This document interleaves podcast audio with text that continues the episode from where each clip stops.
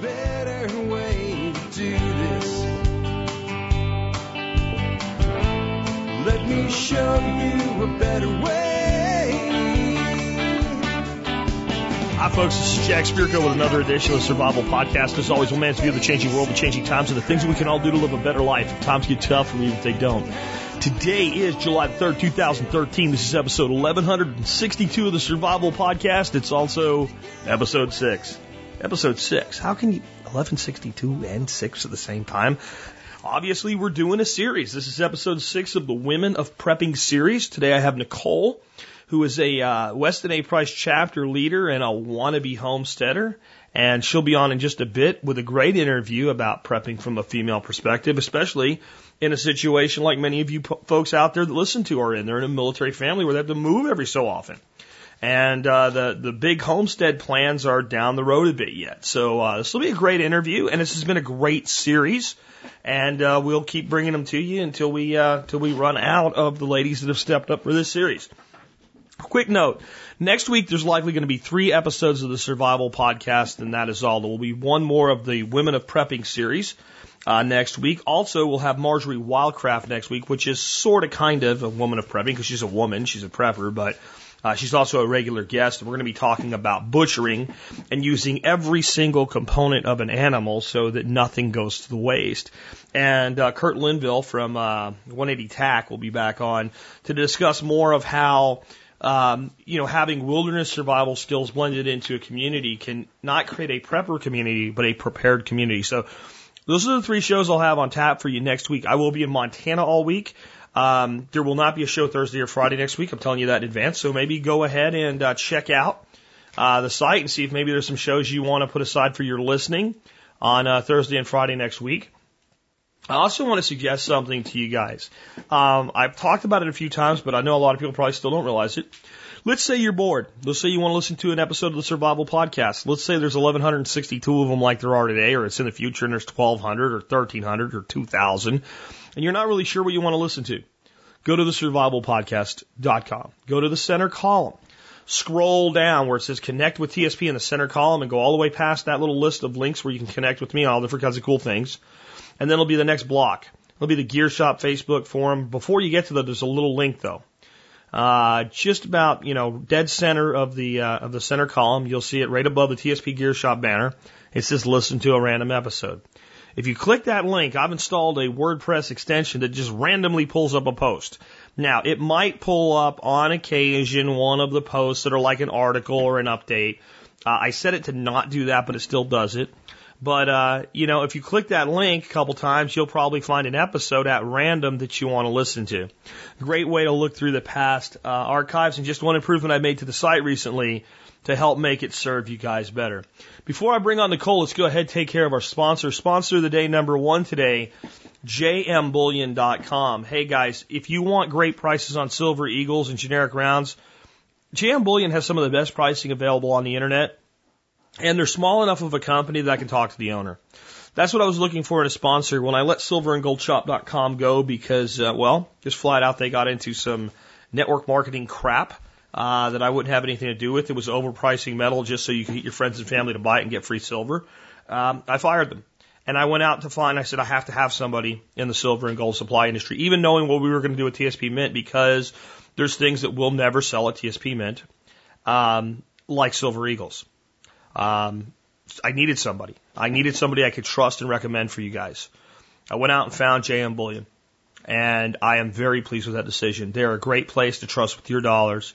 JMBullion.com. Great selection, great service, great people, and uh, a track record now of success. And if you're a member of the support brigade, uh, on orders of $300 or more, they even give you a discount. So make sure you log into your member support brigade account and uh, click on benefits and get your discount for JM Bullion if you buy from them. Next up today, Fortress Defense Consultant, what I call the triangle of, of, of a gun operator effectiveness. Weapon, ammo, operator, right? You have to be a well-trained individual. You have to have ammo and you got to have a gun. Any one of those three components are missing, well, you got problems. People are really good on focusing on the ammo and the gun side of the equation. But admitting that we're all limited in our capabilities and abilities, especially for men that are kind of the tactical persuasion, is hard to do sometimes. But we are. Um, you will not, in a crisis situation, default to your best ability. You'll default to your lowest level of training. That's a reality. Whatever the, the most basic level of training that you've repeatedly put into yourself is where you're going to default to. And then maybe if you're lucky and if, if there's enough time, you'll be able to think and use some of the other things you know as you act. But the initial response, default to your lowest level of training. That means you need a very high lowest level of training. That means you need professional training. That means the next time you're thinking about what next gun to buy, maybe you should get a, a, uh, a defensive firearms course instead with that investment. You could do no better than Fortress Defense Consultants. Frank Sharp Jr. and his cadre of instructors uh, are perpetual students themselves, taking uh, training every year, multiple classes every year. Every instructor takes multiple classes from other trainers to always be evolving their skill set and their teaching ability. It's a very female friendly place for those of you ladies out there that have been thinking you want to get some defensive handgun training or defensive rifle or shotgun training. Uh, great instructors. Every single person that's been has raved about how awesome Fortress Defense is. Check them out today at fortressdefense.com. Next up, do want to remind you about the member support brigade. I mentioned mentioned it briefly, but if you join my member support brigade, this is what happens. You support the show at 18.3 cents an episode. Woo, do it, right? That's just the, what you should No, that's that's just one part of it. Um, you'll get a whole crap ton of ebooks. I'm talking $200 worth of free ebooks the day you sign up. Download them, they're yours. PDF. What if I don't have an e-reader? You don't need an e-reader. If you have a computer and you have, you know, can read PDFs, you can get them all. Download them, yours. There's some videos there that aren't available anywhere else uh, videos by me. They're older videos, but it's the only place you can get them. You'll get discounts. This is the big thing to about 40 different vendors that provide discounts, so things you're probably buying anyway. Uh, and you'll get some other content like how about every episode of Survival Podcast ever produced in zip files in blocks of 24 episodes apiece. So all 1200-ish, it's not 1200 right now, 1160 episodes. The most recent 50 are on iTunes. You can go through the site and download them one by one. But if you just like to get everything in one shot, join the member support brigade. You'll get that and that list is constantly updated. There's even a link there if I haven't updated it, it tells you how to get the zip files as they're created anyway. So it's a good deal. It pays for itself over and over again. There's individual benefits worth the entire first year of membership and military law enforcement and Peace Corps, active duty or prior service, and first responders like EMTs, paramedics, firefighters, etc. I give you a service discount to thank you for your service, and that means if you're doing it now or if you did it in the past, not just active duty. Send me an email to jack at the. Put service discount in the subject line. Tell me a little bit about your service. Two or three sentences maximum is all I need.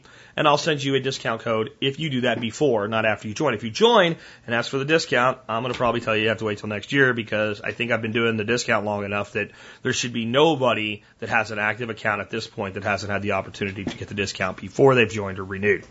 Anyway, with that wrapped up, I'm ready to get into the main topic of today's show. We're going to bring on Nicole H. That's how we're going to respond to identify her. We're not going to give out her last name. Again, she's a Weston A. Price chapter leader and a wannabe homesteader. She makes all types of fermented stuff like kombucha, kefir, yogurt, cream cheese, sour cream, uh, all kinds of other really cool stuff. They uh, do a lot of their uh, their shopping by buying from an Amish farmer who delivers uh, in a co-op direct to their door, so that reduces their amount of time they have to uh, spend uh, spend shopping. And, uh, you know, they uh, are in a situation where they have to move every so often, so they have to make do with what they have. But she feels that uh, keeping a year's worth of food, except for fresh stuff, is very easy for her to do because of the way that she manages her family's uh, dietary requirements and how she cooks and plans meals. And she's here to talk to us about prepping from a female perspective. Uh, batter six in the Women of Prepping series. Hey, Nicole, welcome to the Survival Podcast. Thanks a lot. I'm happy to be here. Well, I'm happy you're here. You're batter number six in the rotation for the Women of Prepping series, and uh, I, I'm interested in talking to you because I see you uh, are involved with uh, Weston A. Price uh, chapter, so that's that's really cool. We'll get to that, but this whole interview uh, series with Women of Prepping has started off because the audience told me that I do not have enough female representation among the guests and the women's point of view, to which I responded I'll have anybody on the show that has something interesting to say. So, ladies, step up.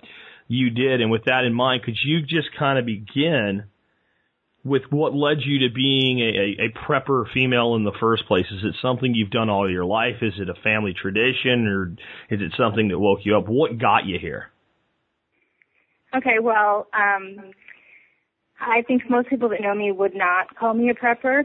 Um, and I might be considered a homesteader, but um, I I don't. I mean, I guess you use the terms interchangeably, but um, I definitely did not grow up doing either of those things. Um, I grew up on boxes of macaroni and cheese, and canned vegetables were the only vegetables I knew about, and uh, just I don't know, standard American diet, uh, just in time inventory, everything. I mean, we did not stockpile anything. And, um, so then maybe I've been married about six years, maybe two years into our marriage, we started, um, hearing about raw milk.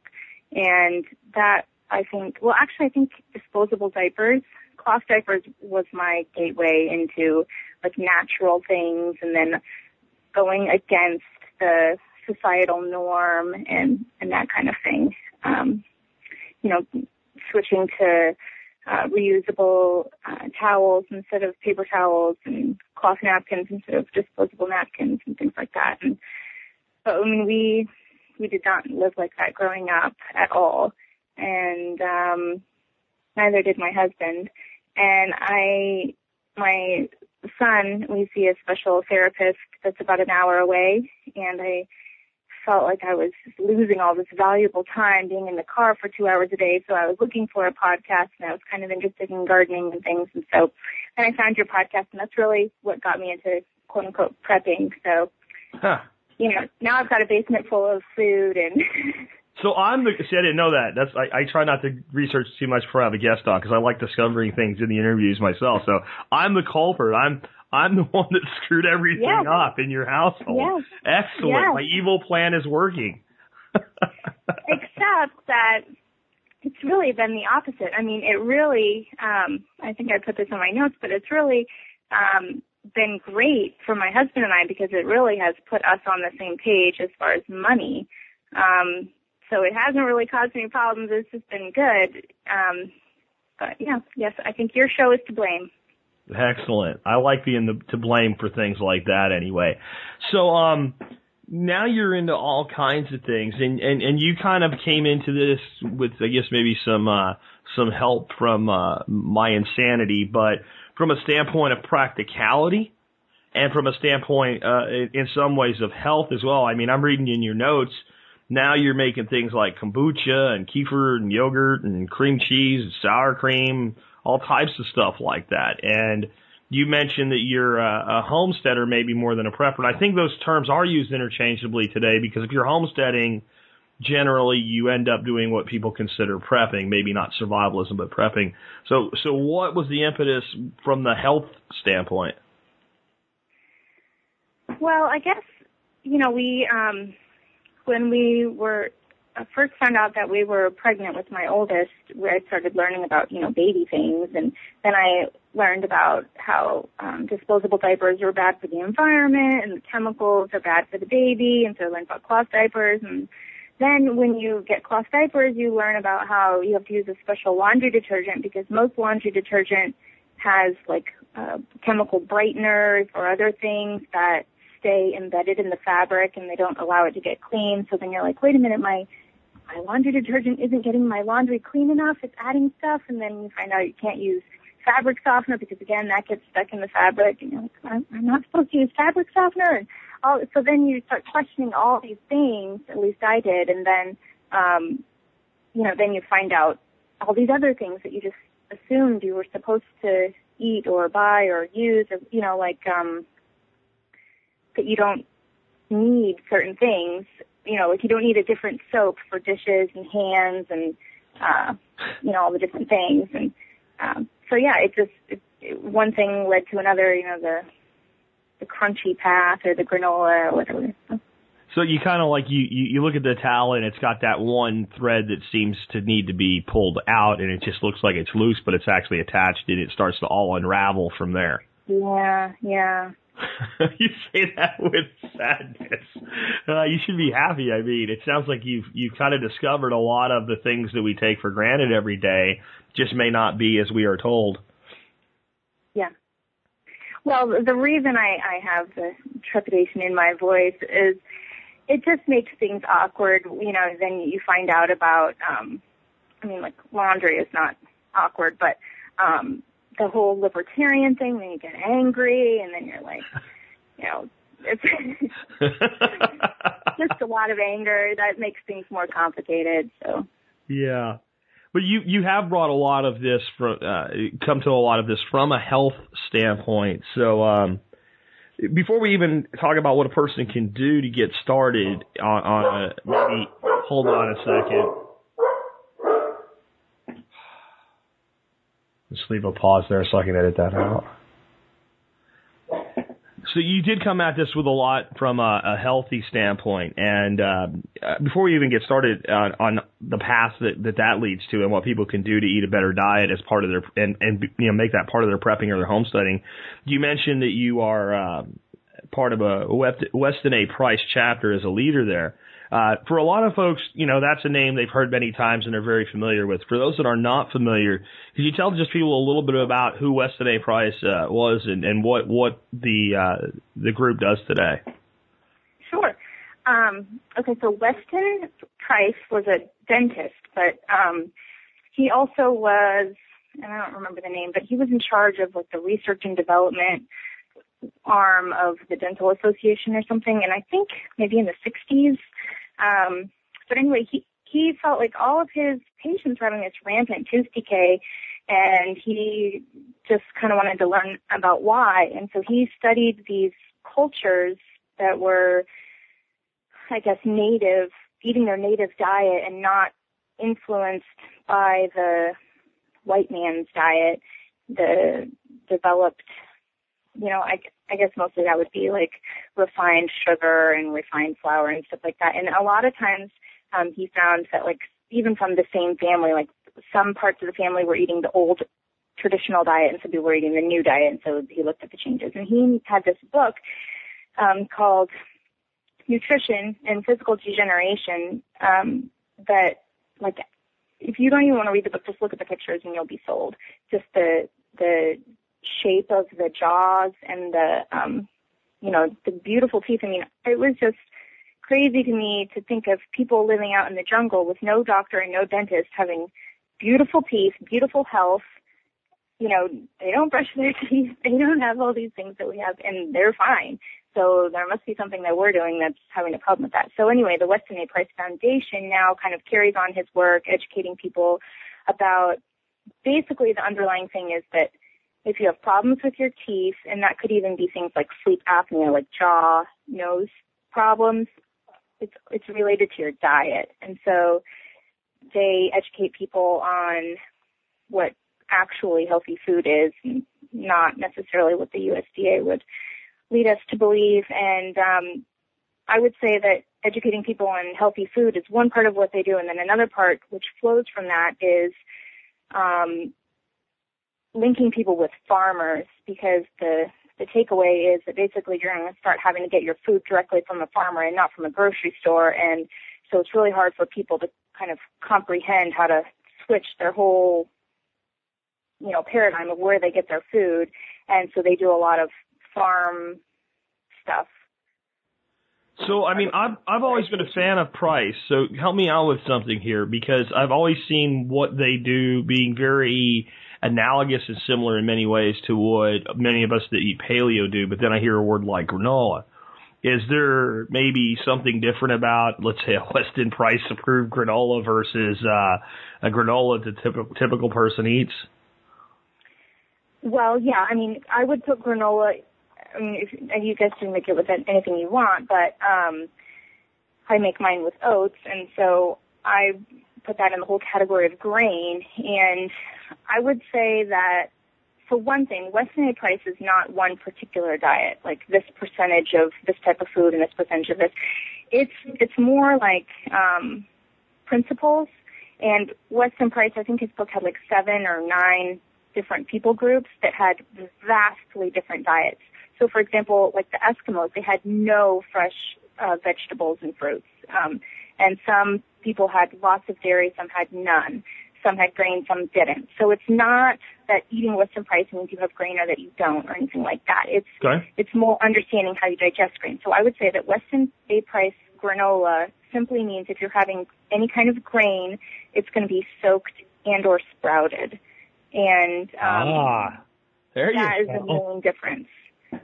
And so that, and, and what goes along with that is probably freshly ground as well.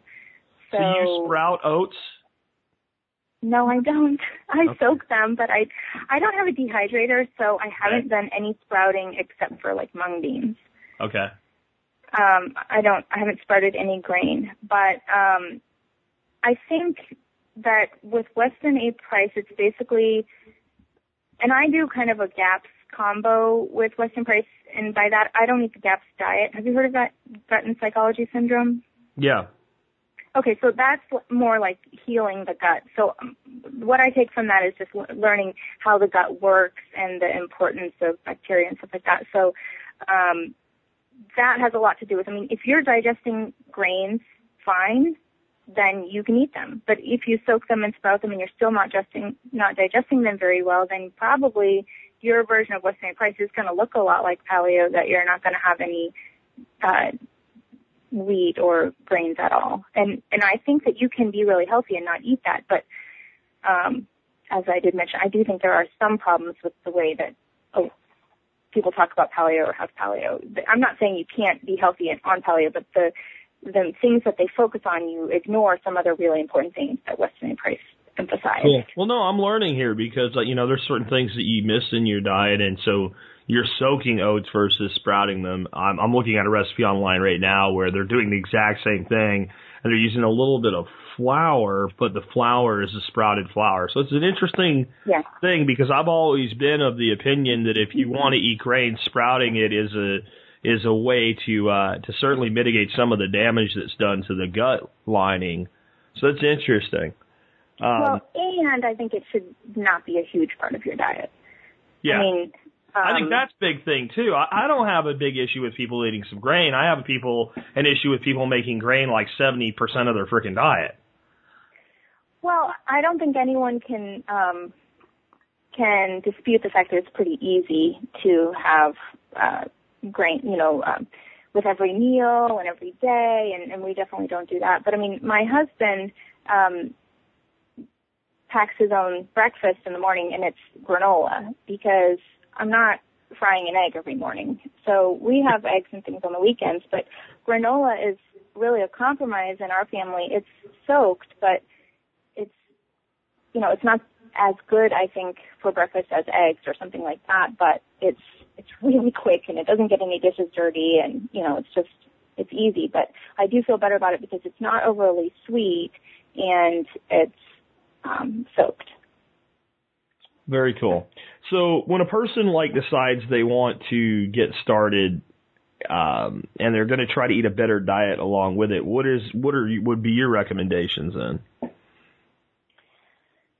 Well, I have linked on my blog um, some series of articles that other people have done that I uh, pretty much agree with. Um, but I can I can summarize. Uh, I think you want to clean up your food. So, uh, well, really, it, it it's two things, but it goes hand in hand. You want to start making more things at home because if you try and eat fewer um, chemicals and preservatives, you're not going to find those at the grocery store or in convenience foods.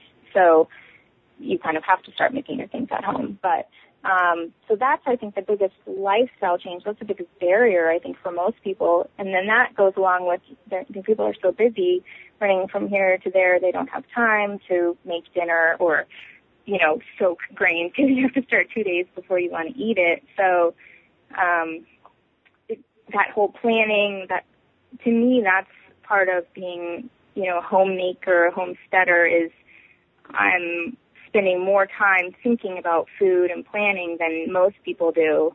And, and I think that's the biggest roadblock for most people who are eating a standard diet. You know, if you're going, you're picking up your kids from school and then you're going directly to soccer practice and then you're coming home at nine, you're eating something fast food on the way home. I mean, it's really hard to eat healthy with that kind of a schedule and there's not really anything simple that you can do to change that. I mean, there are foods you can pack in a cooler and I, I remember you had, you were talking with Keith Snow about how they always bring the cooler in the car and, um, with their raw milk and everything. I, I don't pack a cooler in the car, but I do fill up a Klean Kanteen that's like insulated, and I bring raw milk with me everywhere I go because, you know, if I'm hungry, I don't want to hit up a convenience store or a, you know, a candy machine or something. Yeah, I mean, whenever I do break from my my daily uh, intake, I'm usually on the road, and I'm usually on the road in a way where I do not have my own vehicle. It, it means I've gotten on an airplane, and Okay. and that's that's when I'll I'll do something. You know, sometimes it's just like, look, you know, uh, I lived that way for 25 years, and it got me in a in a bad way, but it was because I lived that way every day. Eating the occasional restaurant meal is just not that big a deal to me anymore. But when I was initially kind of detoxifying from all this garbage, it was, and I, I went to maybe even at sometimes what people would consider extremes, because I think it's like an addiction at first, and it's it's no one eats processed food because it's really good tasting. That's not why we eat it. We eat it because it's convenient, and then you become uh, addicted to the effects of it, and then you also become convinced that it tastes good. What I found is if people separate from it for a good four to six months completely, and then you know I'll say after that, if you feel like you really need to have something, go ahead and eat it. And what they find is it doesn't taste the way it was in their head anymore. It's it's Yeah. it's not quite so good anymore. And and that actually is like the addict that tries the the the drug but is on some kind of a counterbalance where it doesn't give them a high and it just makes them sick. And and then they don't want it anymore. I think most people, if they have good digestion based on being on a good diet, you know, once their gut is healed, and then they, you know, get a craving for, you know, whatever it is that they really want, I'd say go for it because if you're feeling like you're missing out, you're depriving yourself, then you're going to crave it even more, and then you might binge. But usually, if you do eat it, then your stomach is going to like freak out, you know, stomach cramps because your stomach is going to say, "What's going on?" You really, I mean, you if you think about the the gut and um, if you repopulate it with good bacteria, you're not even really going to be having those cravings for you know the sweets or the simple carbs that um, that come from bad bacteria in your gut. So this, all of this nutritional stuff kind of led you into a world. We'll call it homesteading. We'll call it prepping, Yeah. whatever. Um, and you actually are in a situation, right? I guess your husband's in the military or something like that. Picture I saw online, and you guys have to move every two or three years. I get a lot of questions about that. How do you prepare and homestead and and deal with all of this meal prep when you're you know you're you know just as God the last time I moved in two years I still had stuff in boxes. So how do you how do you deal with that? Well, um, not very well. It's it's hard. But um, for example, I was supposed to be moving. Um, we were supposed to be moving to Connecticut in a few weeks, and then we just found out a few weeks ago that we're staying here. And then we had signed a three-year lease, and our landlord had already put this house on the market, and so we were going to have to do our own move just to stay in the area for one more year here. And so, I mean, that just we're we're in a tailspin because all the um, you know, details have to be worked out with moving and then undoing all that and then moving, but locally, you know, it's, it's not easy to have, you know, a lot of water in the basement. So I don't. Um, I just, I just do the prepping type things that, you know, I'm going to use anyway. And then hopefully soon we can be in a place where we're going to stay and then we can, you know, think about, um, I'd love to have, you know, live on a property where there's some sort of perimeter fence where we can have like if someone sneaks in, there's some sort of alarm, you know, like so that there's more security there. But we live in the suburbs with people walking in front of our house all times of day or night, and they're, you know, our front door is made of glass. So even if we lock it with a deadbolt, they could easily get in. And you know, it's I just do the best I can. But mostly where where we're at right now um, is very entry level prepping. So I just buy food that I know I'm going to eat anyway, but that, ke- that has a really good shelf life. And um, I think there's two different kinds of food that has a good shelf life. You know, food that's good for you and food that's not good for you. So um, I'm not stocking up on boxes of food. I'm stocking up on like dried beans and lentils and um, that kind of thing. So I got you. actually food, not chemical stuff. So you you'd probably say that what you guys do is you prep with maybe like a 30 to 60 day time horizon and shorten it up a bit and do what works and what can work in in your situation.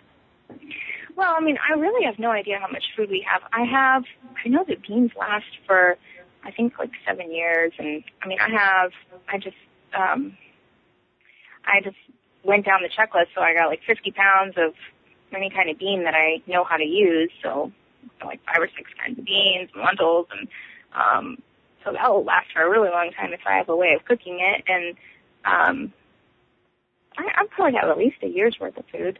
Um but then, you know, fresh stuff like milk, that will only last a week. And I really can't have a cow in my yard, so um, there's no way of, you know, really planning ahead for that that I know of, but you may have a freezer full of meat and that's the other thing is I don't uh, grow a lot of our food, um, but I um, am part of a co-op where I get almost all of our food from an Amish farmer.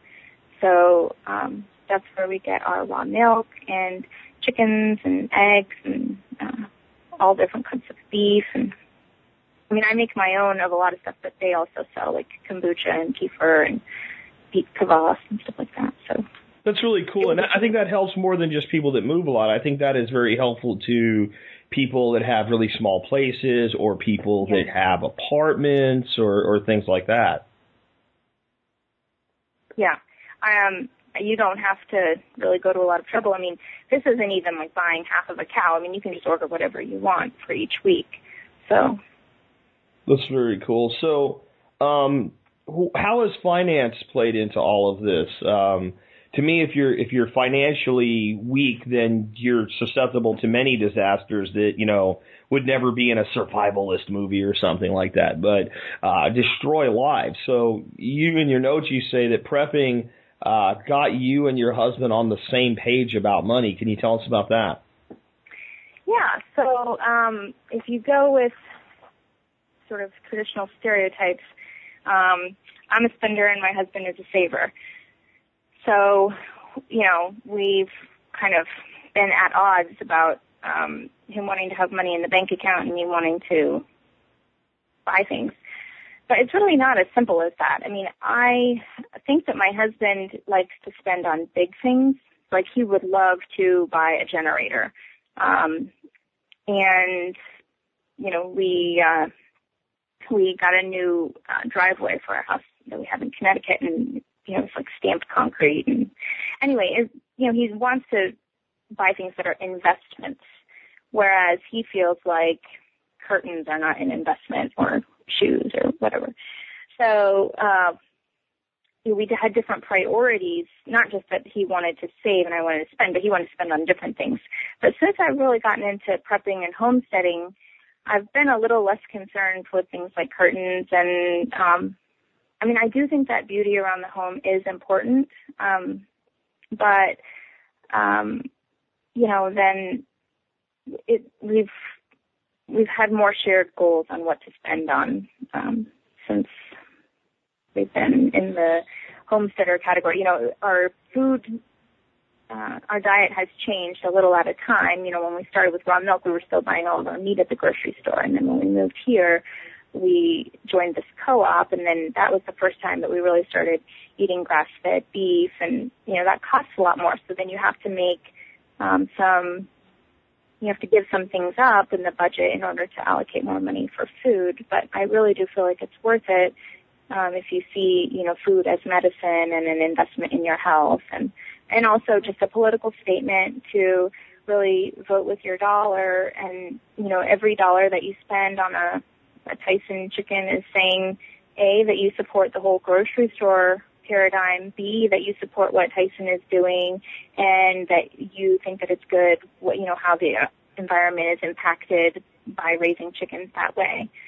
Um, it, but to say nothing of, you know, the poison that you're ingesting, the, the chemicals that they treat the chicken with to, you know, keep it from killing you because the chickens are so sick they can't even walk and, um, but just the political thing, you know, that's we are voting with our dollar in that way. So that's something that has gotten us, like I said, financially on the same page.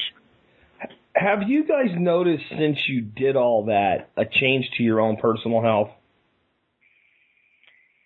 Well, I mean, it's not like we were super overweight and then lost a lot of weight, or one of us had a, a chronic illness, um, and then, you know, now we're fine. I mean, we're generally pretty healthy and, you know, pretty young. We're both in our 30s. Um, but um, my husband uh, has always taken um, like proton pump inhibitors, like uh, I think it's like Zyrtec, you know, acid reflux pills.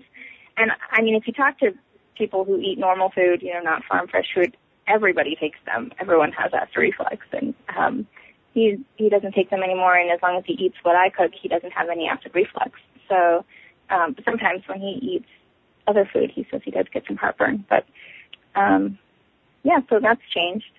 That's Um, bigger than it sounds because you're yeah you're young you're you know you, you're going through your twenties and thirties and it's just a little bit of some acid reflux and then you know 30 years later of dumping those those chemicals in your body to counteract the other chemicals and you've got complex problems so i think a lot of times when people hear something like that it doesn't sound like a huge deal but they're they're missing the long term life consequences because generally speaking with the type of inhibitor you're talking about if you if you go to your doctor and you're on those and you say when do i get off of this the general answer answer is you don't Right. and, and that says an awful lot about that solution, if you want to call it a solution.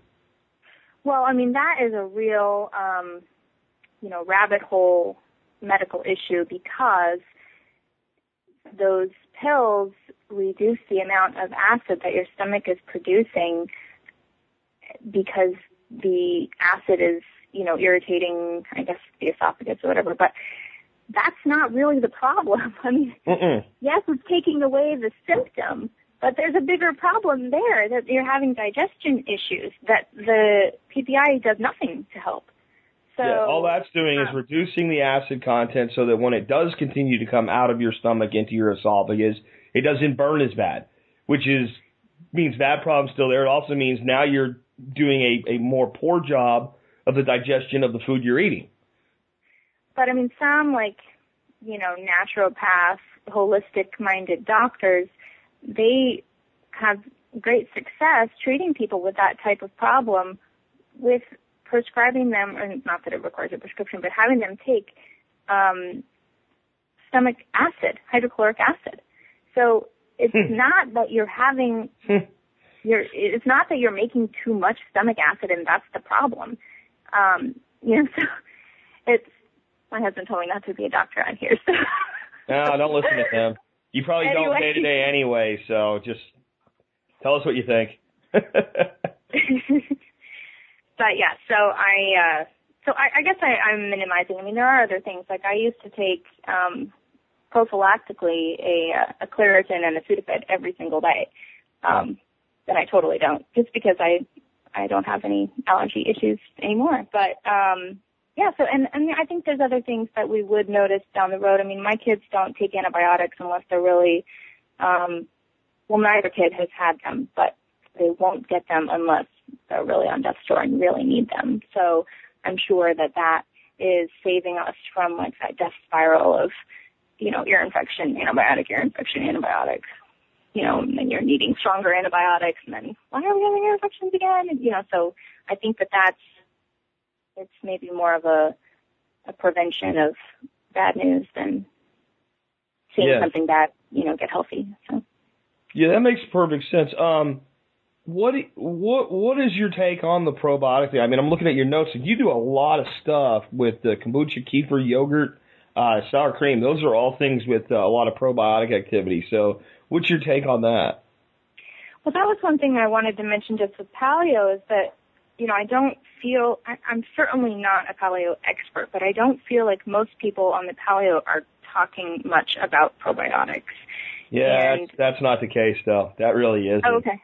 Yeah. Oh, good. Okay. I'm Yeah. so happy to be wrong about that because I really feel like that is something that um, people should look at. Um, we'll put it this way: the standard American diet thinks that uh, bacteria is the same thing as germs, and we need to kill them. So, um, you know, they know nothing about healthy digestion and the impact of taking antibiotics, you know, on your whole body and, and even just the bacteria on your skin. I mean, I, I don't fully, I don't really think anybody fully understands the skin microbiome right now, but I use a probiotic deodorant.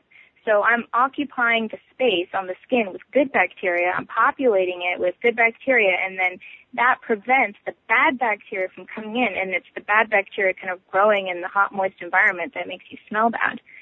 So you, when you populate an area with good bacteria, it keeps the bad bacteria from taking over. It's the same thing in the gut.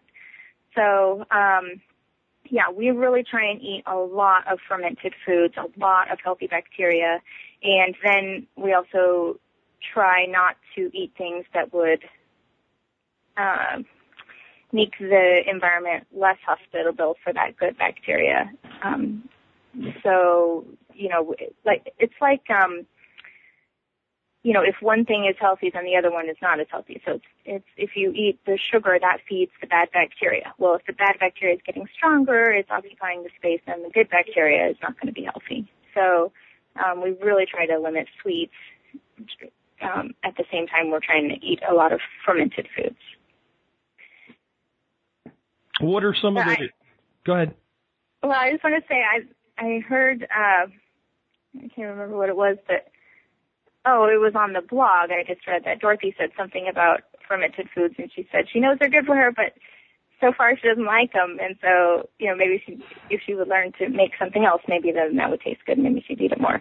And um, so, I really like making it myself because, you know, you you ferment it until it's ready, you know, until you decide it's ready, and then you put it in the fridge, and it doesn't continue to ferment. So if you um, you like something a little less tart, you don't let it ferment as long, or you like it more tart, you ferment it longer. So you are really in control of the flavor when you make stuff yourself. Like I just made a batch of mango chutney, and it's my second batch this, you know, this year. You have to do it when the mangoes are in season, but well, I mean, I live in Maryland. There's no mangoes here; they're imported. But you know, when you can get good organic mangoes, and so um, it's partially digested if you if that doesn't gross you out, think about the fermented food. It, it's easier to digest because it's partially digested, but that just means that the nutrients in the food are more bioavailable. You're you're able to, I mean, the food that you eat, it only does you good if you can digest it, or to the extent that you can digest it,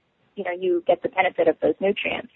So um, it makes the food that you're eating more digestible, and it itself is very digestible as I've looked at uh, old societies, ancient societies, whatever you want to call them, primitive societies, traditional societies, however you want to label that, across the board, from people that live in the jungle of South America to people that lived on a lot of dairy in Europe to people that lived in parts of Africa or Australia and anywhere that I've ever looked at an indigenous uh, society uh, that had a, a, a you know a pretty good level of self sufficiency and was was providing their own food every single one of them seemed to have one or two uh, staples in their diet that were uh, a fermented uh, food. You know, Mexico has mm-hmm. escabeche, and there's you know, like you know kefir and yogurt and and and all of this stuff. And uh, on the Dorothy thing, I, I love my wife, but my God, the the overreaction to the taste of fermented food is it's almost like it's trying to get a kid to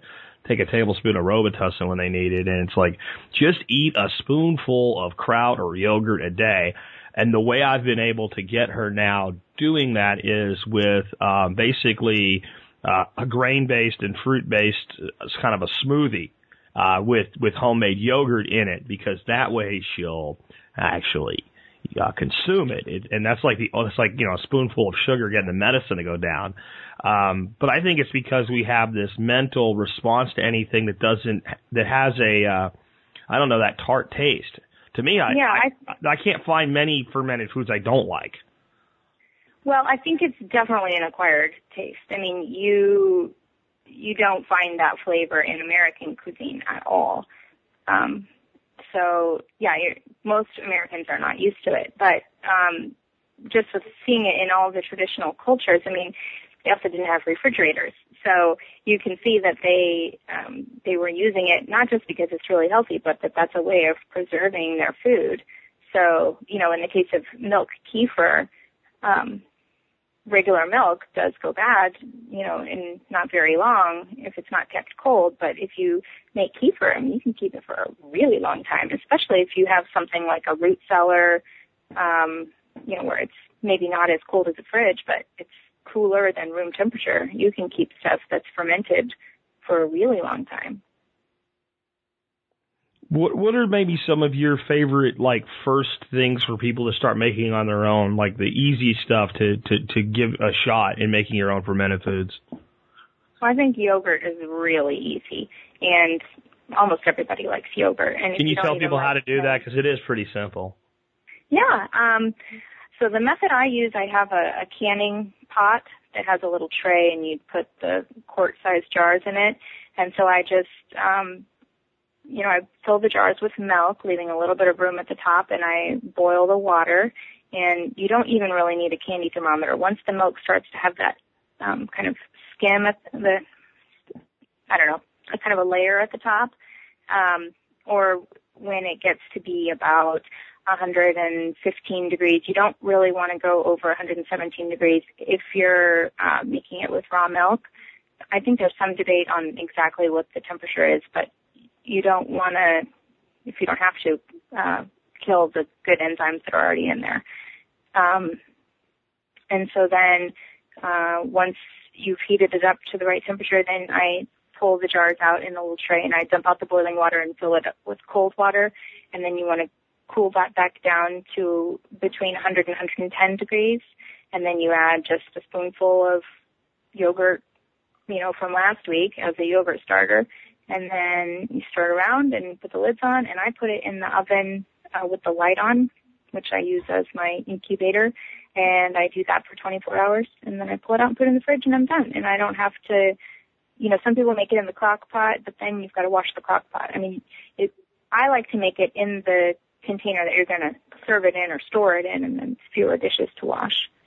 So. Yeah, one of one of my big uh, reasons for starting to make my own yogurt wasn't so much a money thing or even a convenience thing. It was the absolute maddening concept that uh, whenever I could find a real yogurt uh, made with you know real cultures and everything in a good store like you know like an organic store like a Whole Foods or something, because this country has lost its flippin' mind about fat. It's all low fat. And oh, yeah. It drives me absolutely out of my mind. If you if you eliminate fat, all you do in, in eating the same volume is increase the only other thing that can be there, uh, which is generally sugar and, and carbohydrate. Not as bad with milk as other things because you got a, lactose thing there that's not as digestible. But still, uh, it drives me nuts because to me, milk is supposed to be milk. And what farmers called skim milk 50 years ago is what we call whole milk today um, it, it really is. It's what we call skim milk today is basically the water that's left when everything good comes out of it. Uh, so the no fat yogurt thing drove me crazy, and finally I'm like, dummy, you have I have an Excalibur, and that works perfect as an incubator. Like, just mm-hmm. just drop you know a, a, a teaspoon of yogurt in some jars and, and get on with it, and stop complaining. Yeah, I think that the fat thing is really misunderstood. If you don't read the Weston Price stuff as your source of nutrition information, then I think you're going to really get the wrong idea about fat, i.e. that eating fat will make you fat. And um, I feel like there's so much misinformation out there on the role of fat in your body. And I mean, you need fat. I mean, you need healthy fat. And so cream is definitely a, a healthy fat. I mean, that's where the vitamins are. I mean, that is a superfood actually. So if you're eating cream made, is skimmed off of milk, um, where the cows were eating grass, like a fast growing grass, like in the springtime, that is the most excellent food. I mean, just eating that butter by the spoonful is so good for you. And um and self-limiting if you're not weighing it down with a bunch of carbohydrates. People are like, you can't eat all the butter you want. And I'm like, well, if you're eating butter and you're not wrapping it in a pound of bread, you will very quickly limit your consumption all by yourself. Yeah, I mean that is another really uh, beneficial role of fat is that it helps you feel satiated. So I mean, Mm. if you are cutting fat out of your diet, you might be tempted to overeat just because you can't feel full. So you know that's why a lot of people who are having trouble with overeating, um, they'll have maybe like a tablespoon or two of coconut oil before their meal, like 20 minutes before the meal, and then they can feel satisfied. That's kind of brilliant, really simplistically brilliant. Um, I, I have an experiment that I'd like people to conduct because I've done it and I know the results already. Um, one day, um, stop eating at a certain time of day and limit your intake to nothing for a certain period of time, however you choose, and, and sit down and, and, and cut up some cheese and some Ritz crackers and eat the cheese with Ritz crackers and count how many pieces of cheese you eat until you don't want any more. Um, have whatever you want to drink while you're doing this. Glass of wine would be great. Uh, then the next day, um, do the same thing, but mix the crackers. I guarantee you, I guarantee you, you'll eat less pieces of cheese if you remove the crackers.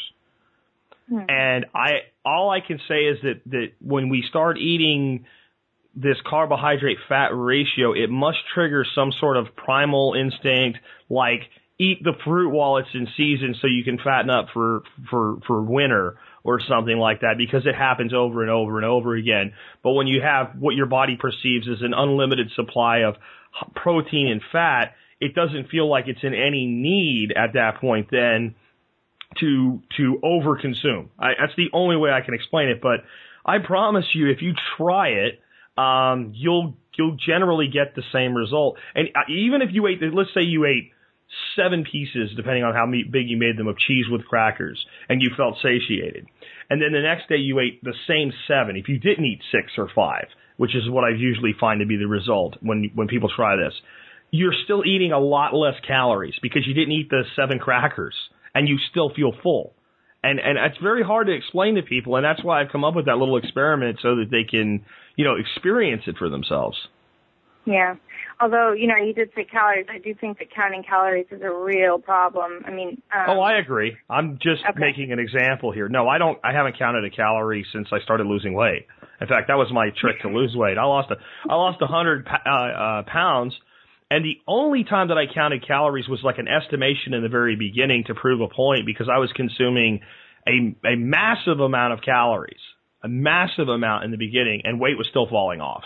And over time, as the body restructured, then the the, the diet the the dietary volume moderated itself. And since then, I haven't counted anything. I haven't even read, you know, what calories are in something. I eat what I want under certain guidelines. And um, you know, unlike you guys who were in good shape when you started down this better nutritional path, I was in pretty bad shape. Uh, at at last count, I'm down 101 pounds over about two and a half years, uh, which is like a small human being. Or, or as I try to explain it to people when they when you think about losing fat, that's 25 pound tubs of butter. so it works. That's great. Yeah. Wow. Um, yeah, I think I think the problem with nutrition and the misinformation is that we are always trying to simplify things, and so I don't think it's ever as simple as calories in, calories out, or um, you know, I think, and I guess that was another thing. I think a lot of people that are doing paleo, they're um, they're not looking at the quality of the calories that they're eating, or even the quality of the meat or the quality of the dairy. Like if you're saying the only option is uh, pasteurized milk, then I think get rid of it. If the only option is Ritz crackers or you know regular uh, wheat, you know grocery store bread, get rid of it. I, I think that that's not doing anybody any favors. But if you can get fresh from the farmer, you know raw milk, um, most people can digest that really well. I mean, I feel like maybe this is, you know, where my ancestors ate a lot of milk. I don't know, but I can digest milk great and I feel like I could live on milk. If I had a cow and all my other food got blown up, I'd be fine. I could live on yogurt and milk and butter and kefir.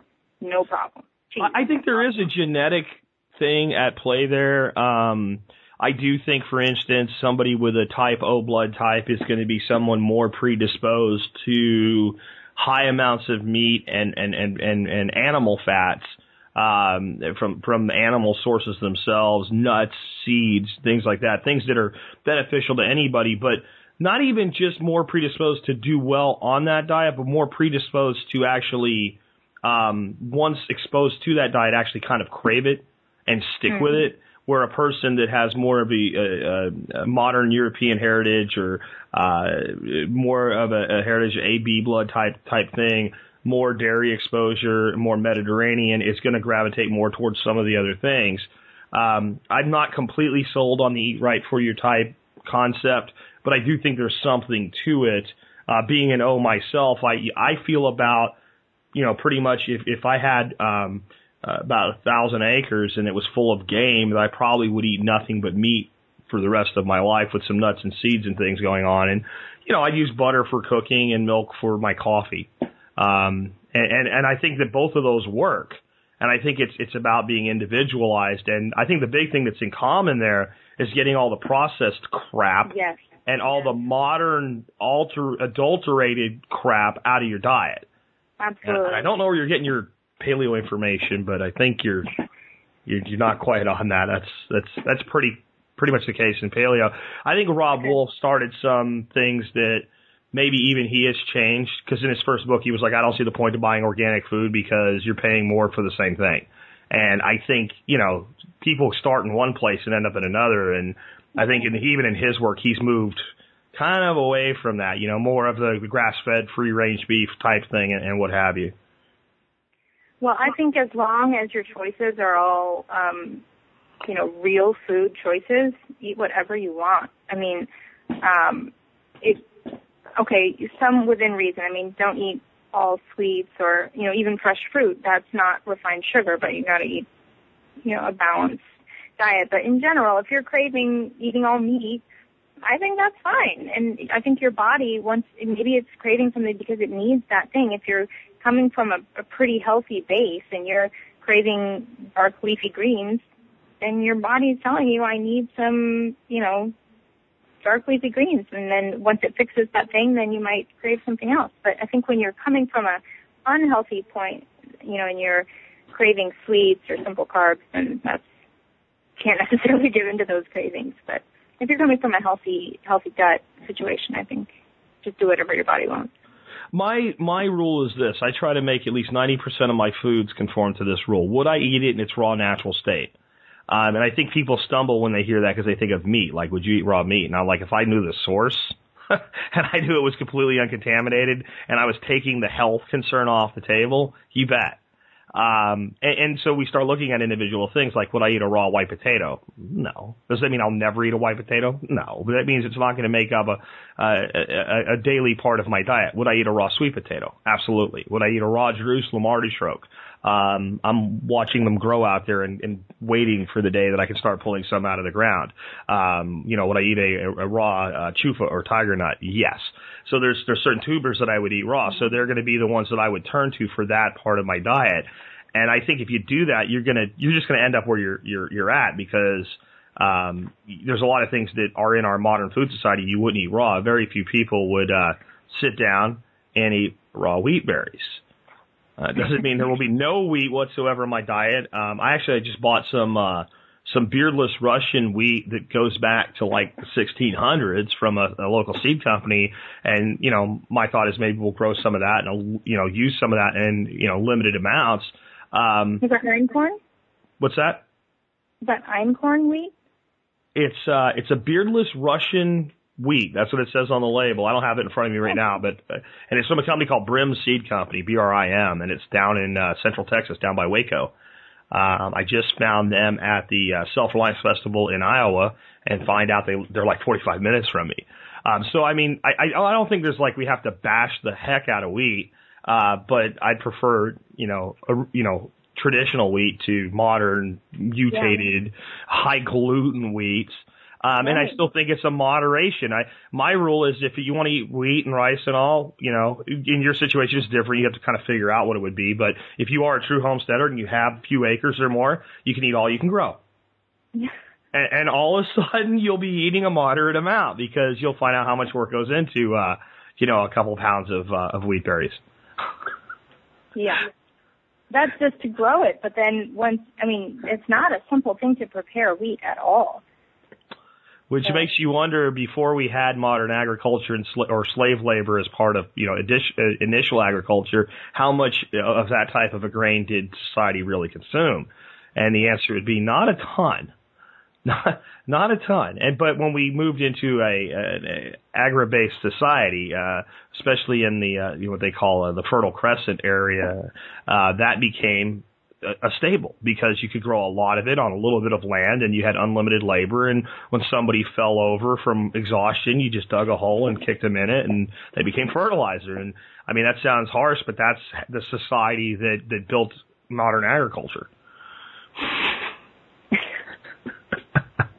I'm I'm I'm getting off off track a little bit but yeah I mean I would I'd like to ask you some you know questions generally from a female perspective um, as we get ready to close up here because this has been fascinating. I've learned some things in it, uh, like soaking oats. I didn't know about that. Um, but as as a woman, you kind of came to this from this this health angle, environmental angle, and you know the unwinding thread angle. But let's say it was a different scenario. Let's say that you were bopping along in life, and you weren't worried about anything, like a lot of people are out there, like a lot of women in our audience, uh, the women that are married to men in our audience are and your husband had like had the thread unravel and figured out that there were certain things that were at risk and certain things that weren't really uh, doing the best things for ourselves and our families out there. Everything from debt to nutrition to economic outlook to just natural disasters. They come to you and said, "We need to be more prepared." I, I think, like most people initially, you would have probably been like, "Yeah, okay." Um, what maybe would have cracked the the the cocoon? What would would have been like the best shot he could have taken taken at that point to get you to to be open? Okay, well, I think it's always um, in negotiation. You want to look at the other person's interests. So, you know, you don't want your wife to feel like you you want to change her or make her do things differently. Um, but maybe just you know, if she is concerned about getting dinner on the table. I mean, sometimes I feel like I, I can't do this prepping thing because I'm so overwhelmed with my day-to-day duties. So you can just say, okay, well, what could make your day-to-day duties easier? You know, if you have, if you don't have to run to the store to get more rice because you have rice in the basement, that is great. I mean, it saves money when you buy it in bulk.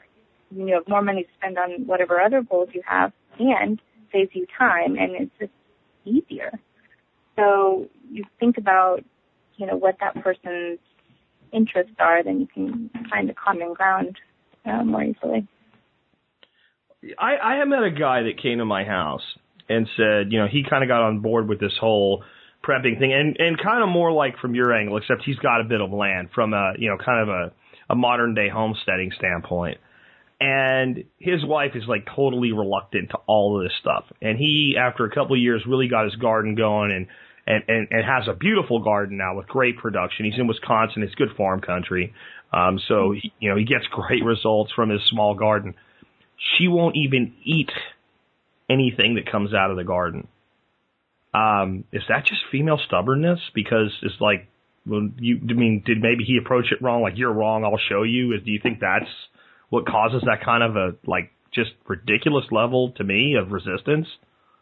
I don't know. I mean, I guess people have different um, models for marriage. I mean, to me, I think it's really important for the husband and the wife to always be on the same page. You don't want to have like he has his goals and she has her goals. I mean, I remember in um, the I've been reading the 299 Days series, and the author says, you know, like I looked at my wife and I loved her so much, and I could picture us growing old together, but there's so much of you know what's going on even you know now that the collapse has happened and they're out at the point you know she still doesn't know what his true feelings are or exactly what's going on. You know he's keeping this major thing from her. I just don't understand how you can feel one with your wife and not be on the same page. So i think that you just have to explain where you're coming from and say i don't want this to be my thing. I want to do, make this our thing because we are one. I, I mean, I, I just, I guess, you know, maybe if, if that's how their marriage works, fine, but I can't imagine that that would work. Um, I, I think it's really important to have both people, you know, buy in um, to whatever the family goal is. If that's being more, uh, you know, prepared for whatever kind of disaster might happen, or um, you know, making, uh, you know, sitting down to a family dinner more of a priority, and you know, whatever that is. I, I think that you can't just have one spouse plowing ahead and leaving the other one behind, then it's going to be your thing. I mean, I, I really can't relate to saying I won't eat anything from the garden because it's your thing. I that might just be stubbornness, but well, it's not because it's his thing. It's because it's a it's it's a preparedness thing. It's it's an acknowledgement that there's a a reason to even do such a thing. It it sounds totally unreasonable to me, and I I get what you're saying. I mean, I also look at the 299 days thing, and and you know the author there's a, a personal friend. Um, and I know that. I really love the book, by the way. I'm not. No, no, no, no. But the, I just can't relate to that one part. But the, by the time they're into the collapse and dealing with that, that's obviously to the point where you've gone from some drawing from reality to uh, a fiction-based world. Because his thing was always, I never want to say I told you so. So when something would come up and a prep would pay off, it would always be like, where'd that come from? And he'd say something like, hey, Easter Bunny brought it. You know, not, see, I told you we'd need this. Um, and I'm talking in real, you know, the power goes out for a day or so. Um, and I think that's like something that, that, that men especially need to work on is that when, because I, I understand what you're saying about doing things together, but I also look at it this way, like, my wife was kind of like, yeah, I don't know about all this in the beginning. And it was like, well, I'm not going to sit around as the leader of the house and do nothing because you're not ready to do anything yet. I'm not going to stick it in your face. Uh, but I am going to make sure there's some food around here. I'm going to make sure there's some water around here. I'm going to make sure we have a source of backup power. And then when something would go wrong, I would just, you know, go turn the generator on if the power went out. And I wouldn't say a word other than, uh, do you want me to turn the TV on? Too. And, you know, yeah, okay. And then when she could watch Dr. Phil, all of a sudden I was genius. Um, and now I'm the one that we're out at, you know, shopping or something. And she goes, we haven't picked up anything for our preps today. I'm like, yes. you know, I'm like, this is awesome. Yeah, I mean, again, every marriage is different, and um, I think you've probably been married longer than I have, so I'm not saying that I'm the expert, but I don't think that it's good to just um, go your own way. I mean, it could end up uh, not paying off and, and really driving a wedge between you, and now you have all this food but no family. You know, I, I mean, completely agree. So, I, I, my last question for you then is like probably something you never expected. Um, but it makes me think of this because I know a lot of people that do this, and my, my opinion is it's a terrible idea. I, I have met more and more people in the last, let's say, 10, 15 years doing this as well. They're married. Uh, they both have their own checkbook. They both have their own money. They both have their own savings accounts. And when they pay the bills, they each pay half. Um, I, I do not understand that because I believe that if I wouldn't trust you with my money, I'm not going to, you know, tr- basically trust you with my life and the life of my child. Um, what is your thought on the whole separate finances thing? Never in a million years is that a model for a good, healthy marriage. I mean, yeah, I don't, I don't care what the circumstances are. I don't think that's a good idea. So you, I, mean, I Dave Ramsey agree on something. That's cool. Yeah. Well, hey, I've had a great time, Nicole. You want to tell you you got a really cool blog with all kinds of little uh, projects on it, and uh, you've got some kind of beehive there that I've never heard of before. Uh, some kind of Argentinian beehive or something like that, and all kinds of other great stuff going on. Um, can you tell people a little bit about your blog as we wrap up here?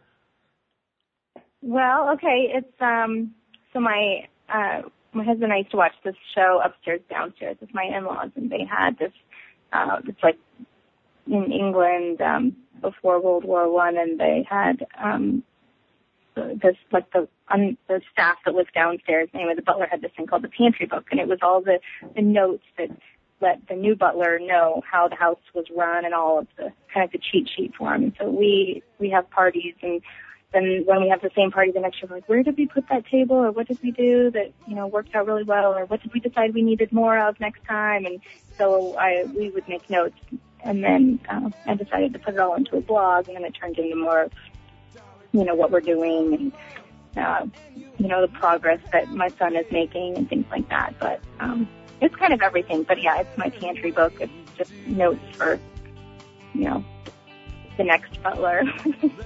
Hey, so the website is thepantrybook.com. yeah. So folks should get on by there. I'll put a link in the show notes today, and I'd like to thank you for joining us and bringing your perspective to this, and uh, for teaching me more about uh, Weston A. Price. I've always just kind of pointed to that and went, hey, um, yeah, he says meat's good, so leave me alone. Um, but there's a lot more to it, and uh, maybe I should get his book and uh, read more of his research and uh, maybe soak some oats. Uh, so, so thanks for being with us today, Nicole, and for teaching me something new. Thanks a lot, Doug. All right, folks, and with that, this has been Jack Spirko today, along with Nicole, helping you figure out how to live that better life if times get tough, or even if they don't. It's in our food these days, you know it's on our TVs. Sometimes we forget we are what we eat. I don't know the answer. It's like there's nothing I can do. It's the price we pay, I guess, when we follow all the rules. There's a better way to do this. Let me show you a better way.